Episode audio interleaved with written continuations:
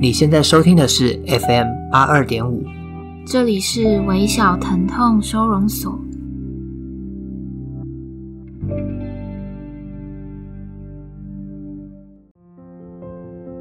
大家好，我是三号。大家好，我是苗苗。那今天是我们 Podcast 第一季的最后一集。我们原本就想说。就先做十集，之后再看看要不要继续下去。嗯，对。结果没想到录完这集，三号他就准备要离职，然后到下一份工作了。所以接下来录音也是一个呃我们要克服的事情。那我们都还在筹划第二季当中。会不会大家其实是想要只听你的？不会啦，大家有很多人都说就是很喜欢三号的声音。对，大家都有照顾你。谢谢。哎、欸，太乱聊了。我们就只有一个录音设备，所以平常要录音的话，都是到对方的家里一起录这样。然后一切都发生的很突然。三号他即将搬离花莲，离开原本的工作，然后到台北找新的房子，开始他新的生活。这也算是生命中一个不小的转变。嗯，那你要不要跟大家聊聊最近的心情？因为我回。花莲大概三年多，回花莲之前是在台北，台北一直是我想要生活的地方，所以其实心情是有点复杂的，因为你现在已经习惯花莲的步调，然后习惯一切的规律，但是你又想要回到你更想要待的地方，那中间的这个适应是势必一定要去经历的。是什么让你想要再回到台北工作的？因为我大学在台北读书。我也觉得台北是一个比较接近我平常去探索的一些事情的地方。举个例子，花莲的展览一定是比台北还要少嘛，或者是说比较新的一些创意的东西，或者是趋势，都一定会从台北开始。所以我对于台北这个地方还蛮向往。所以简单来说，是台北的资源比较多，嗯嗯，比较符合你的需求，然后接触到的人事物也比较丰富。嗯，你会想要去台北吗？我之前有曾经认真考虑过这件事情，对，但是让我想要到台北的那个因素已经消失了，所以现在我就觉得，那就先待在花莲，然后先把自己想写的书写完，嗯，想拍的照片拍完，就是做一些我工作之余可以做的事情，因为我自己评估我的这个领域的工作在北部的话，会相对忙碌很多。嗯，我就没有更多的时间去做我其他想要做的事情。离开花莲到其他地方工作，应该不会是近期的计划。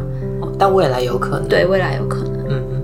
我觉得我们可以聊一聊，就是在第一季这九集当中，有没有哪一集让你觉得比较印象深刻的？我自己应该是第七集，我们在讨论家庭的那一集，因为那一集我也才知道，原来我们的童年都有一些我们不知道的事情。而且我们那一集有讲到比较深的议题，就是家庭暴力这一件事情。我我自己觉得我们两个的家庭，其实某种程度上来说，其实是非常幸福的。因为我们的父母亲，其实我觉得对我们的爱是一定有的。那他们也让我们很平安、很健康的读完大学，然后现在可以自己在社会上工作。家庭这一块一直是我自己很想再去探索跟摸索的东西，因为我觉得家庭如果就是很多人讲说家家有本难念的经嘛，那这些问题如果一直存在着，那你如果不去面对它，那很容易会导致你生活上很多的不开心或是不顺吧。我觉得，所以勇敢的去面对家庭问题，我觉得对我来说是很重要的。那、你呢？我印象深刻也是第七集。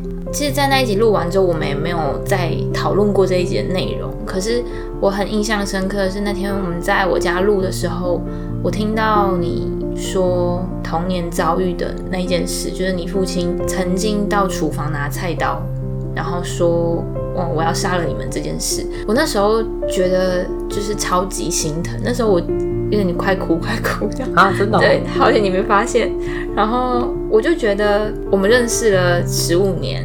然后没想到是在就是这样的机会下，知道彼此的童年都有着让我们印象深刻到现在的很算是伤痛的记忆。嗯，就我觉得这对我们两个而言也是很珍贵的。然后另外呃，有一个 podcast 的忠实听众，他有跟我说，就是他想要补充一下 EP 七的内容，就是因为我们那时候在讲家庭暴力，然后你也有说到，呃，家庭暴力它是有分成肢体的和精神上的，就他就说精神上的相较于肢体的暴力又更难举证，因为没有伤口的表征。嗯嗯。可是其实只要被害人有觉得恐惧、不安或是焦虑，就其实就是精神。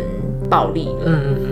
另外，我们之前也有谈到，就是家暴的受害者，在我们那一天的内容里面都是小孩或是妇女。其实那一集播出之后，我有注意到这件事情，就我漏讲了，其实男性也有可能是受害者这件事。对，就是有经济能力的男性，他也有可能是家暴的受害者。嗯嗯嗯。然后，甚至家暴受害者也有可能是家暴的加害者。没错。对，因为遭受暴力对待的妇女。他也有可能进而对他的小孩子施暴，嗯，然后就是这个听众他提出很多呃我没有注意到的地方，这样。其实家暴这个议题，我们也只能讲出比较表面的东西，因为我们不是专业的这一块的领域的人。嗯，我觉得透过 EP 七的那一集，也让我们知道，就是不管是那一集分享的那个故事，或是。我们两个遭遇过的事件，都可以让我们知道这个世界的角落都不断的在发生类似的事件。也许我们有余力的话，可以去试着向这些人伸出援手。嗯嗯。然后最近在 IG 也有跟大家做一点互动，比如说在现实动态有 po 一个情人节大家印象最深刻的事情。有让我印象深刻的是，很多人说情人节是他们分手的日子，还有被劈腿的日子。就其实，在回复里面，大部分的听众都是回复比较伤心的，但还是有少数是开心的。像是有人说，第一次视讯，第一次看到他眼里满是我的样子，嗯，就是在情人节那一天。还有我们后来也 po 一个现实状态，是问大家恋情最短的时间吗？有有一个人他就回复说一个小时，我不知道是真的还是假的。但呃，我也找到跟我有这样一样经历的，就是一个月。就是恋情短，其实不代表什么。哎、欸，你知道那天我跟我朋友讲，他他就问我说：“哎、欸，你某某一段是多多久的时间？”然后我就说一个月。他说也太短了吧？然后一个月你怎么还在想前任？我就想到你真的不懂，对，这真的要看每个人投入那段感情的程度。他真的不能这样随便就讲，我就是在跟你讲，你听到了没？对，还有你还有问大家，就是大家活得很累的程度。哦，对，那个满分如果是一百分的话，他的那一天的平均是大概九十。对，接近就接近满分。对，但也有人是一半以内的，五十分以下的，所以大家还好吗？我觉得你的回应很好笑，就是微小疼痛收容所，就是祝福大家好好的。哎，那你有回那个平均值吗？我好像没有回。啊，如果是你，满分，你也是满分。啊，原因是什么？就是大家都知道最近那个美国猪肉要开放进口，然后。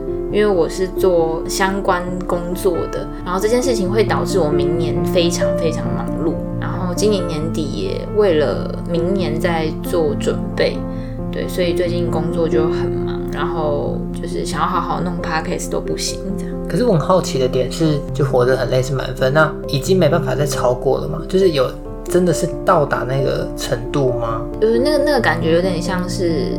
在抱怨的那种感觉，哦、并不是说实际上，对，我觉得当然要更累，还是可以更累，对，但是就是想要抒发一下嘛，好玩，对，好玩，互动，嗯，互动，就是在那个，如果你们有投稿故事来的话，应该都会注意到，呃，其中有个栏位是你可以跟微小疼痛收容所说说话，嗯，对，那我在这边跟大家分享几个留言。有人说，嗯，谢谢对这份疼痛的收容，希望你的今天是美好的，并且有记得好好生活。然后另外也有人说，我真的只能说很谢谢你们，因为这个微小疼痛收容所的关系，我自己也勇于分享自己的故事了，真的谢谢你。我现在成了一名产儿科护理师。看的事情越来越多，也发现很多事情真的只是昙花一现。然后也有人说，他觉得他的疼痛很多，多到承受不住的时候，就想要来这里报道。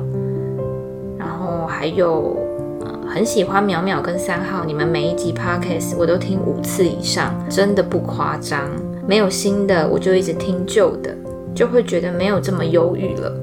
就是很高兴我们可以带给大家，可能是疗愈的。力量吗？或是陪伴？嗯，我还记得有人呃分享我们的 podcast，然后他打说他听了第八集吧，一直哭一直哭。还有一个人说，如果可以的话，希望淼淼能为我解答情感为何物，或是给我一个方向。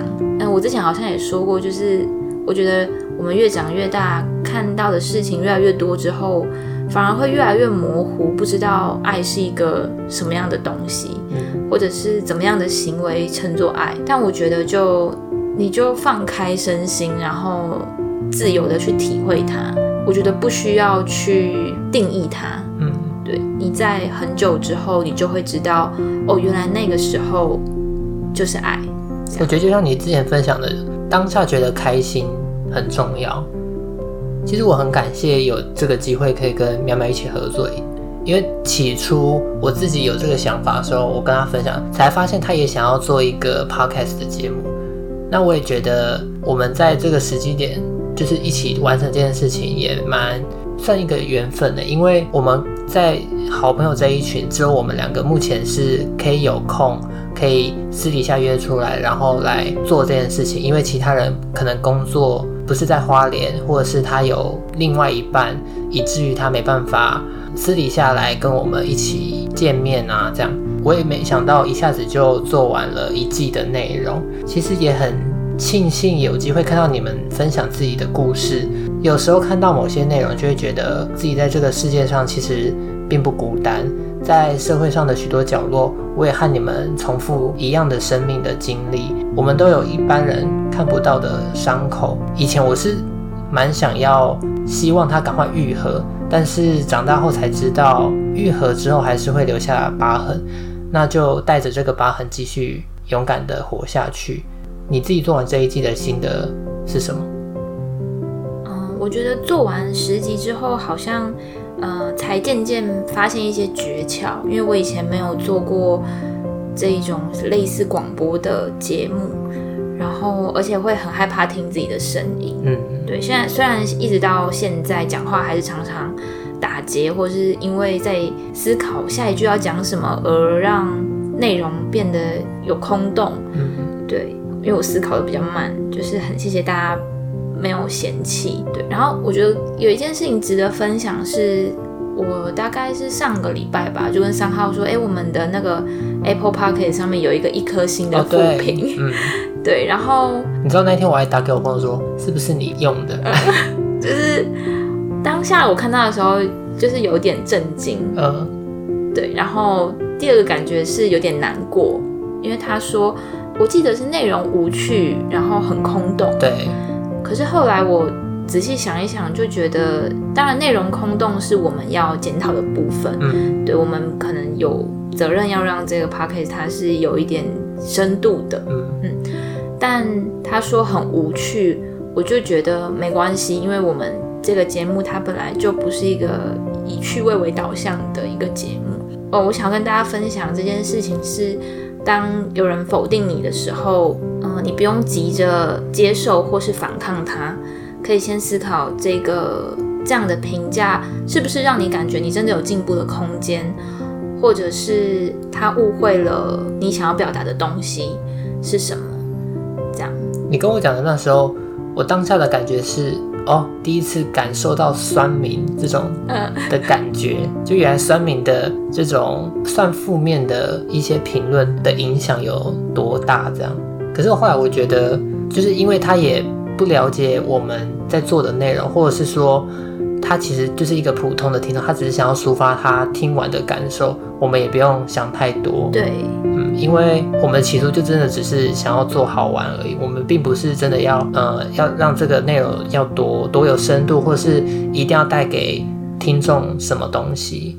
我我们可能就只是一个陪伴的角色。对，我也觉得这就像，嗯，我目前在创作的那种想法是一样的，就是，嗯，我在写这个东西的时候，我可能不能一直去想别人会不会喜欢，嗯，然后有多少人会看到，对，反而是我觉得需要的人会自己找到他，嗯，对。就是有持续在听我们 podcast 的人，那就表示他是喜欢的。然后这些我们的节目是有带给他什么的，虽然带给他什么，我们好像也说不太清楚。而且我觉得批评别人其实很简单，那就像是在荧幕前，他可以不用跟你面对面去讲一些他很真实的感受，而忘记可能荧幕的另外一边也是一个人。对，所以批评就变得很容易。嗯，我反正我觉得不用想太多啦，就当。当然，我们也可以虚心的接受去他给我们的建议，我们也可以去改善。我觉得人可以因为这件事而再更成长。关于第一季收到的故事，以及微小疼痛收容所呃更早之前收到的六百多则故事，其实都是围绕着离别和死亡的一些议题。但我觉得我们之所以会这么害怕离别，或是无法接受离别，追根究底，其实就是因为爱。疼痛都是因为你在意。所以才会感到疼痛的，嗯，对，那也就是说，疼痛之于生命本来就是一种必然的存在，不需要逃避它、害怕它，或者是很急迫的想要去解决它。也许它需要很多因素才有办法成为，嗯，你可以适应的一部分。可能是需要时间，可能是需要经历一些事件，让你对某一段。你很介意的过去有不一样的解读或看法，对，这是我想要跟大家说的。在这个 podcast 开始之后，大约收到五六十则的故事，然后因为集数的关系，我们没有办法一一的呃在 podcast 上面做分享，希望大家可以谅解。但呃，我未来仍然会继续寄送疼痛图鉴给大家。这是如果呃你们有在微笑疼痛收容所的网站上订阅的话，就会收到。然后希望他可以在之后第二季出来之前，呃，温暖你们。呃，一直都没有详细的说明为什么会在 Parkes 的每一集的最后都放上一段书的摘录。这其实是模仿一间已经歇业的书店，叫做“几孤独者书店”的电台。当时我正经历生命里面一段很消极、呃，很低潮的时光。然后我常常听这个电台，每一集大概都一个小时。然后我常常就这样一直播，一直播，播到天亮。然后有些集数我也会重播很多次。他们节目的内容大概就是歌曲和书店老板会分享他的生活，读一些他喜欢的书的内容。虽然看似很简单，但是我很常被里面的文字感动。甚至我听到他读了某一本书，然后我就会去书店找来读。啊，当然老板的声音很好听，也是我愿意继续听下去的原因。大家如果想要听的话，只要在脸书搜寻。及孤独者书店就可以找到。虽然他现在已经没有持续的在更新他的电台，但是还是可以听到他过去录制的节目。对，也就是因为这样，所以后来我就觉得，嗯，好像我也可以试试看，用他感动我的方式来感动别人，所以才会想用这样的形式来回应你们的故事。那如果你曾经在我们的节目里面感受到温暖，那我们的任务其实也就达成了。如果你因此而爱上哪一本书，我也会觉得非常开心，因为阅读是一件很好的事情。因为有些人可能还没有听过我们所有的集数，那我们在这边综合回顾一下各集主要的内容在说什么。这样，第一集是情人节，我们在讲一种孤独单向的爱。第二集是讲为了留住一个人而扭曲的爱，第三集是关于哲学，讲一种好像被命运决定的爱，第四集是讲一段很短暂但很深刻的爱，第五集讲阿兹海默症，一段不想忘记的爱，第六集讲关于一个人爱着另一个人，但那个人把自己的爱分给很多人，一种匮乏的爱。第七集讲童年家庭，一种存在于血液里无法切割的爱。第八集讲对生活的绝望感。第九集讲死亡，还有各种形式的离别带给我们对生命不一样的看法。那我们第十集就到这边结束。那之后，嗯、呃，有关于 Parkes 的消息，请大家关注我们的 IG，欢迎追踪，也欢迎大家评分五颗星给我们。谢谢，我们下一季见。下一季见，拜拜拜。